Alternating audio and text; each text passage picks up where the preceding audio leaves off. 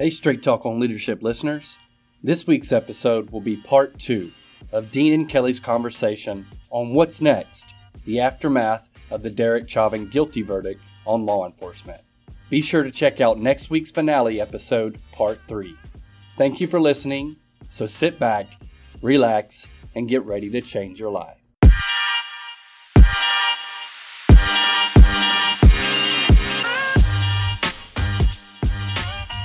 Hi, I'm Dean Crisp. Welcome to Straight Talk on Leadership. This is what we'd like to say is the no BS zone, where we give you leadership tips, ideas, and practical suggestions to help you become a top leadership performer. Our goal is simple help you become the best version of yourself and reach your highest potential as a leader. So sit back, turn up the volume, ready to change your life. People are feelings first, facts later oriented. Mm-hmm. That's because the limbic system in our brain drives the fact that we want to feel things. If we feel it, we believe it. We, we, but cops have always been facts and then feelings. You know, if you look at the uh, Joe Friday series that yes. was on back in the '60s. You know, it was just a fact. Dragnet. Just facts, man. Just facts. It was Jack. Yeah, yeah Dragnet. Mm-hmm. And and it literally, you know, changed the course of the way people thought about cops. And cops responded. I can remember back in the 80s. As a matter of fact, there were several FBI programs. LEEDS is one of them, Law Enforcement Executive Development. And uh, you have NEI, which is National Executive Institute, and then you have the FBI NA they were yes. actually attempts to professionalize police departments because there was no national standard of professionalization. And so the FBI literally created these. LEEDS is for agencies with 50 people to 500. NEI is for agencies over 500. And the NA is an individual program for police officers and above the rank of lieutenant to go and spend 10 or 11 weeks in DC or at uh, Quantico. Right. And those programs were actually created because law enforcement, the perception of law enforcement was so bad. Uh, you had the Southern sheriff, the good old boy, the corruptness of LAPD or in Detroit or Chicago or New York, the Warren Commission, uh, you know, all those things that came out in the 70s. There was a major uh, perception issue with law enforcement. Now, this is not the first negative perception issue that we've had of law enforcement. If right. you look at post civil, uh, well, post uh, civil unrest, yeah, the civil rights area, law oh, enforcement yeah. was not seen as being a a really good, you know, thing to be in. And then there kind of becomes this time period where that changes, and then you have uh, the '90s where technology is just becoming, and, and we're convincing people that through technology we're going to be better, which did happen to some degree, but not really computer. Listen, I I was a police chief when the first computers were put in cars. Yeah. And the premise in which computers were put in cars was simple. This is going to get the police officers on the street and with the public more and spend less time on report writing. To be honest with you, it did the opposite. It really? literally took kept cops out of communities. Yeah. I mean, it, and it, and it kept them tied to a machine, not a person. So you know, we went through these iterations or these what I call evolutions, and and they're more like iterations because we don't really learn from them sometimes. But now, what's going to have to happen in law enforcement? We've got to have an evolution. We we've literally have to have an evolution of ideas and an evolution of things are not going to be the same. And and so when you look at it, you know, the one thing that's important for people to understand and and parallel law enforcement to your own life, we are slow to change. I don't care what it is. There is very few things in life that creates an instantaneous change. Right. Now, you know, I'd love to hear people's, uh, if you can send me uh, the podcast lhln.org, send us an email. Uh, tell me things that are instantaneously changed and they stay that way. There right. are not many things that, that change instantaneously and then they just stay that way. Right. We develop over time. They're, they're evolutionary, if you will. They, they go from stage one to stage two to stage three. But what happens is is that you've got this forced structural concrete change that people want to have in law enforcement, all based on an emotional feeling connectivity. And that is really hard to do. Like you're wanting well, people to change based on public opinion. What do you think is driving the, I mean, I, I, I have a hard time, and I feel like I'm a pretty avid consumer of news. And it's very hard for even me to figure out exactly what the end game is here with the anti police movement that you see in the country. Um, like, for example, the Brooklyn Heights situation. I'm a former assistant city administrator. I was actually very troubled um, that the city administrator simply went out there and said, look, we want due process for everybody involved here and was fired. Fired for saying something that we should all as Americans embrace wholeheartedly for anybody involved in a certain in a circumstance like that. And and so I can't figure out the end game. It's like is it is it to completely eliminate police? I I don't know the answer to that question. I'm throwing it to you to say what I mean we're trying to give them solutions to have substantive change but then I think where a lot of these guys and gals on the street are is they feel like any wrong move they make, it is literally the difference between um, life and death and having their life, even if they are still living, fundamentally changed forever. You were just in Boulder, and um, I knew that they had proposed it, did not realize that they had passed it, but they have qualified immunity out there now they've eliminated a good bit no, of that. Well, they've eliminated right? qualified immunity in Colorado, but yes. it's. I mean, people. Uh, if you understand what qualified immunity is, and I'm not a lawyer, I'm, I'm you know, I just stayed in a Holiday Inn Express, so mm-hmm. you know that way I've got all the brain power, I guess. But, but you know, being being funny, but uh, qualified immunity just basically means that if you're in performance of your duty and you're doing things that you should be doing, where you should be, how you should be doing it, that if you do it reasonably and you do it without malice and negligence and those type things, that you literally can get judgments, a case thrown out against you simply by the fact that being where you were, you're required to be there, you're doing your job. It's what expected of cops that you have this qualified immunity, which means they can't sue you. And when you look at qualified immunity, it is a great, um, it, it's a great screen for cops to uh, stop all these frivolous, crazy lawsuits that someone might have uh, simply because you uh, said something to them that they maybe didn't like. Uh, it, it, just it's a way to prevent frivolous lawsuits, and when you get rid of it, you're just going to slam the court system.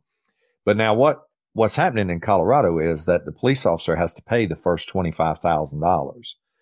So if they have a judgment against them, and the, qualified immunity is not met, and they actually are found that they're negligent and they have to pay, say the city pays, you know, 200,000 or 300,000, whatever. The officer actually literally has to pony up 25,000 out of their pockets. Now, you know, I would recommend that you look on the internet and look on the Colorado law enforcement qualified immunity to find out all the details of that. I'm not trying to give them all to you, but that has certainly caused a lot of problems for law enforcement officers to have to pony up 25,000 of their own dollars. And now there's a question of who's going to represent them. Do they have to pay for their own attorneys? Do the city, and there, there's just a mess there. And, and that's going to be, uh, have a major impact on law enforcement throughout the country. Uh, but that's only, uh, qualified immunity is still a national federal standard. It's not one in the state of Colorado. So what they actually did was took the states right away from them. So you can sue them through the state system and people know you can be sued in state court or federal. So now people are suing cops in the state system because they know qualified immunity is gone. And so when you look at that, so, so, yeah, that case has caused a lot of issues out there. there there's absolutely, and that's just a, a symptom of a bigger problem. But you asked the question about the end game. Yeah. Now, I'm not sure what the end, I'm not sure what their, uh, or what the, uh, people's end game is when they want to do away with police. And there's no way to generalize a, a whole movement's end game because, to be honest with you, I'm not sure they know.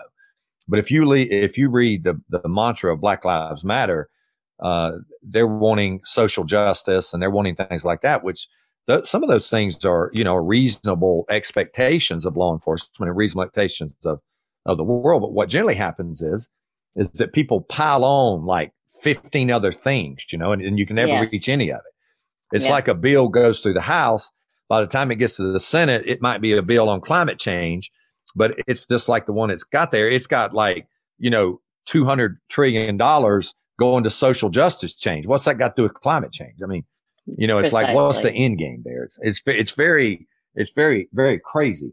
But when, when you look at uh, what, so what's how, going on how here, is it, how do, how is a chief or uh, even just the actual road cop handle that circumstance? I mean, to me, just the mental load alone every day of wondering, God, I hope nobody shoots someone tonight, or I hope there's no altercation that results in in our department now being under the microscope. You know, how how do you deal with that mental load? I mean, you you've been there um, as a chief of police. Well, and, uh, I mean, but let's be honest. I mean, nobody can carry that type of mental load every single day and be functional and be good because it's just really tough to do. So you have to put that in the background. It's like walking around knowing you're getting ready to get shot. You, nobody can do that. I mean, you can't do your job you, because every corner becomes the shooting corner, every corner becomes the death corner. You can't do it. It's just, your brain paralyzes. And that's what's happening right now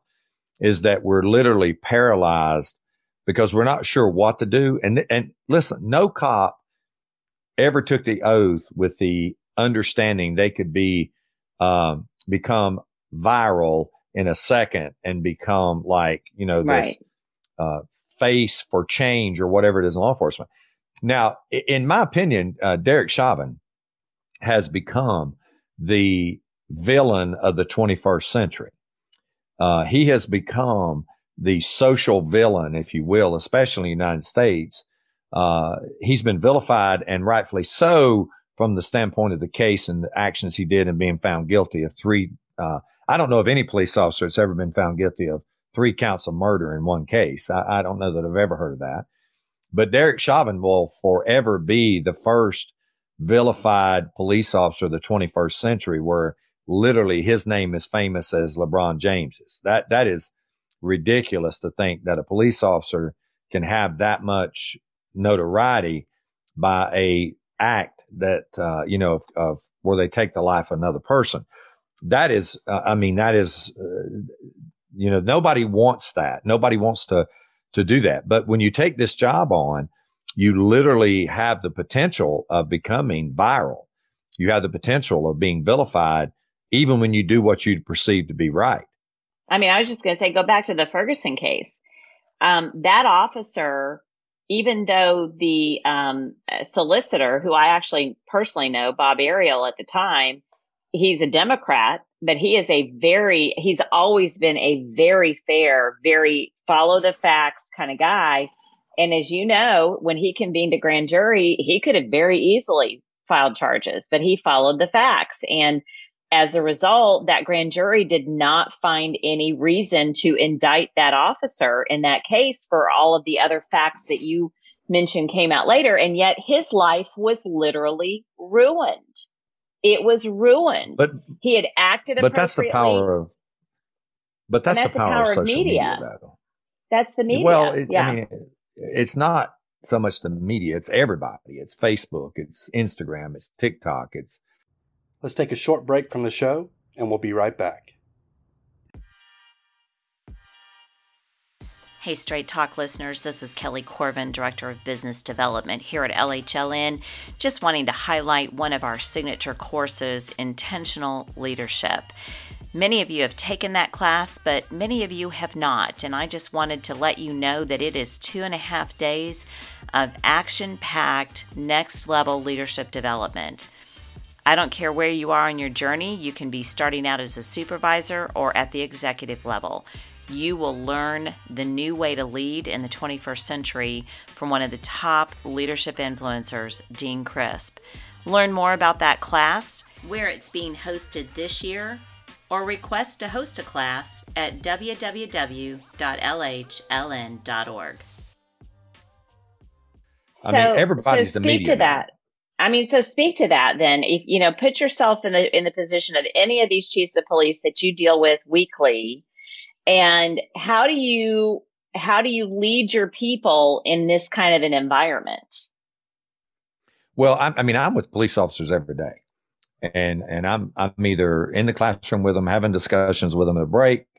Uh, I, I'm probably talking to police officers more than their chiefs are talking to them, not from the standpoint of you know, leading them and doing the job. And I'm not trying to say I'm I'm doing better, or, you know, than the Chiefs are doing or whatever. Right. I'm just saying I'm talking to cops. I listen to cops. I hear what they're saying all over the country.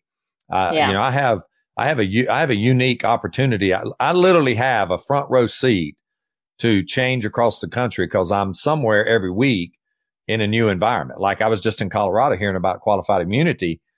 You know, now next week I'll be in Hartford hearing about the challenge they're dealing with.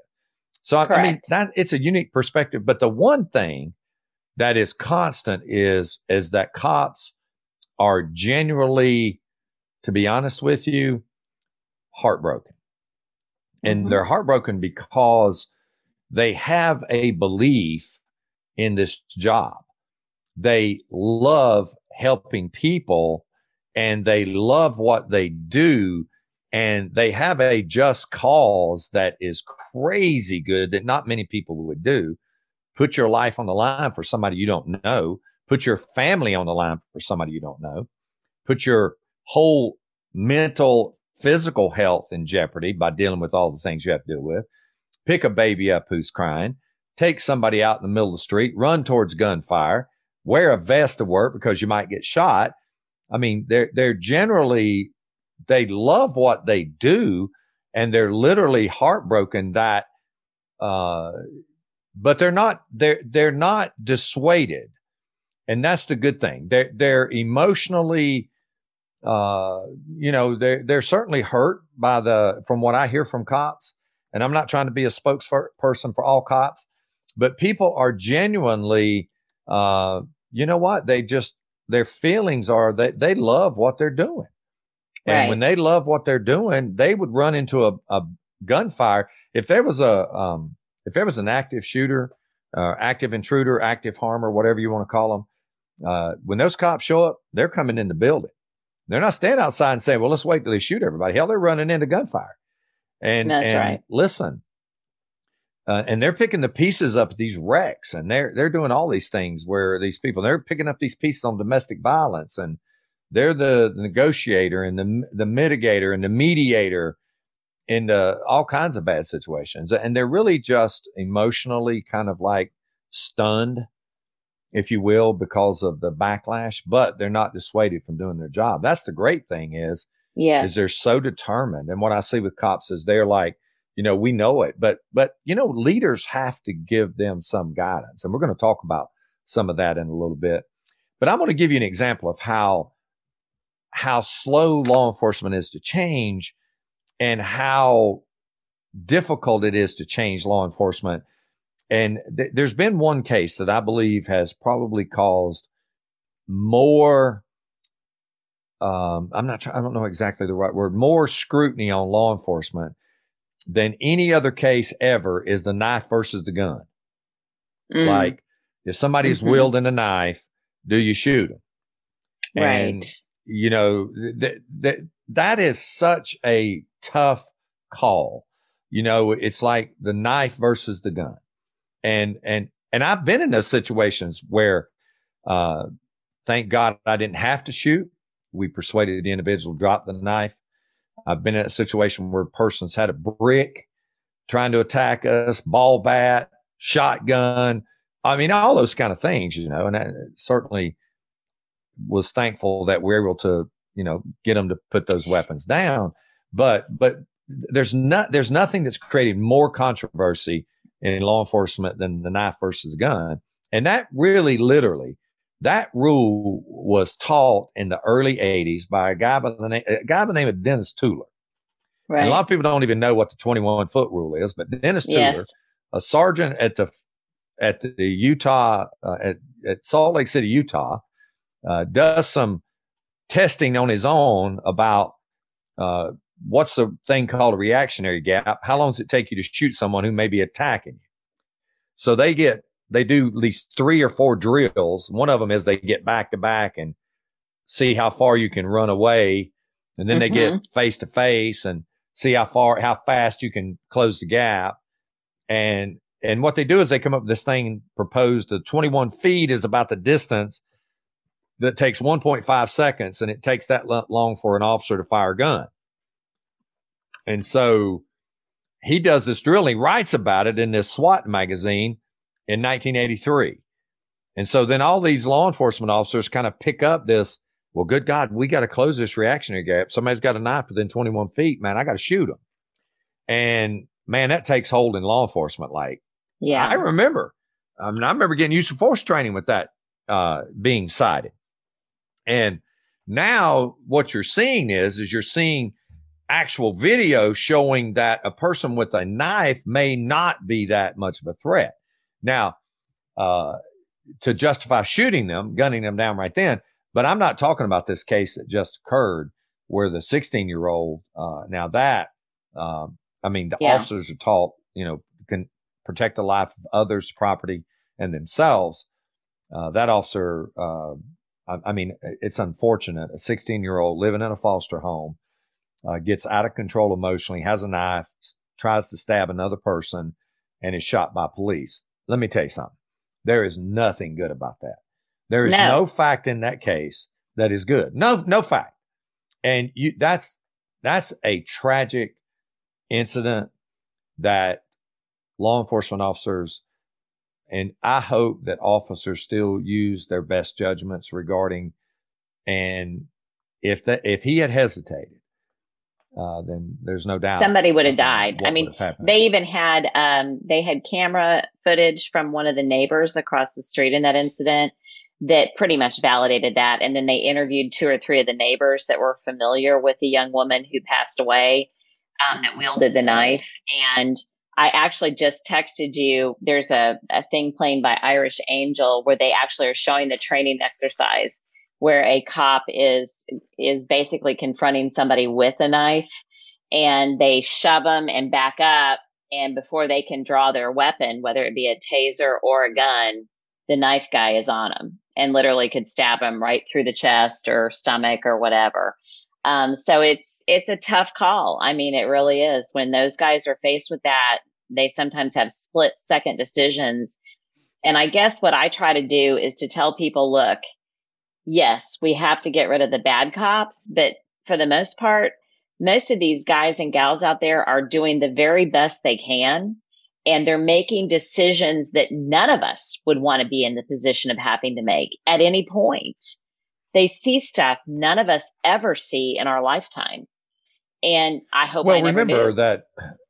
Well, and, and do remember though that the second you see it on video, your eyes begin to draw a picture of what you think. Correct. Happened. Yes. But you, you don't know to- all the facts. Yeah. you don't know all the facts. And, and my point being that uh, you don't know all the facts leading up to that incident. You don't know, you know, what happened. You just kind of see the event as it occurs. But even after you get the facts, you still cannot mitigate the emotional connection of the awfulness of taking someone's life, even justified. Right. You, you know what I mean? You don't, you oh, don't oh, yeah. ever lose that emotional attachment to witnessing someone die or an animal or whatever it is. It's still death. And, and, and that's the thing that like, if, if you don't, it's like, I'll give you an example of the, the power of that emotional attachment. I want you to think about the people out there that are listening. I want you to think about a time when somebody said something, something to you that ticked you off or made you mad. And how long does it take to get over that? Well, every time you see that person, you kind of remember that. And every time it's like I always say, if you have a bad encounter with a boss, you have to realize that never goes away. Right. That person's always going to remember that. Why? Because when you see something that emotionally connects to you, your brain literally files it in a file that you do not forget it. And so your preconceived idea of how that occurred is actually convinces you that's the way it is. Now you can get facts to mitigate it and say, well, the person, I didn't know this. I didn't know. That. Okay. I get it, but you still have the feeling of awful. And one of the things that a lot of people don't realize about law enforcement is a lot of times what's lawful looks awful. Correct. Uh, I mean, literally, literally, literally just handcuffing somebody and taking their liberties is not something that's pretty once you see it happening. But, you know, and stuffing somebody in a car or whatever it is. I mean, there's the extreme cases where we uh, you, you, know, there are the extreme cases where we want people to actually, um, how can I say it? Um, you know, if you just arrest a, a child molester or somebody's just killed four or five kids or, you know, wreaked havoc and that person gets killed by the police, you're like, okay, I get it, man. You saved, uh, you know, you saved a lot of trouble. And, and although that's a bad thing to say, but that's a bad thing to say, but yeah. you have that emotional connection to it. You're like, that's not a good way to feel, but you feel it, you know, you mitigate sure. that. So emotions are way stronger than facts. And what law enforcement we got to understand is, is that we have to respond emotionally instead of factually. And so there, there was actually a study done. Well, go ahead. Go ahead. Now you no, I just was going to ask. I was going to transition to, you know, how how would you suggest they go about that? But go with your study first. I want to hear about the study you're going to talk about. No, there was actually a, a study talked about people that uh, literally, uh, when a person does a news conference, uh, like when is when are they most believable? Because one of the things that you have to understand about being a chief or being a leader is is that no matter what the facts, the feelings are, you always want to be authentic. Right. And so they, they did a study about judging how the public reacted to what people did. And there, there was a case where they gave the, they gave the people the cer- set of circumstances. They said, this is actually what's happened. Now we want you to watch their explanation of it and they're going to give them ways to respond to it. And we want to know what you think. And then there was an actual study where they looked at companies and the CEO had actually had something bad that occurred that would draw into question the company or to make them look not credible or whatever happened. And they watched the CEO and then they watched the stock price of the company where it went up or down. Right. And what they found was very interesting. They found that when you're in an incident like, uh, let's say the shooting, uh, well, any shooting, they found that, and they didn't use a shooting in the study, but let, let's say, for example, a company um, makes something that injures people. Okay. And they found that when a CEO actually came on or the spokesperson came on, and was really, really positive. In other words, said, we know we made a mistake, but now we're going to fix it and everything's going to be great towards the future. That literally the stock price went down. And interesting. They asked, well, they asked people, why is that? Why did, why did stock, why did you not like that? And they said, because we wanted the person to feel the badness. We wanted the, the person mm-hmm. who was telling us to feel sorry for what happened. We don't want to hear a positive spin on it. This is a bad thing. We want them to say it's a bad thing. So the stock price went down. So then they did one where they were non emotional, non connective, and just basically went out and said the facts. And they noticed that the same movement kind of happened, not as bad as when they were positive, but the same movement. The stock price trended downward.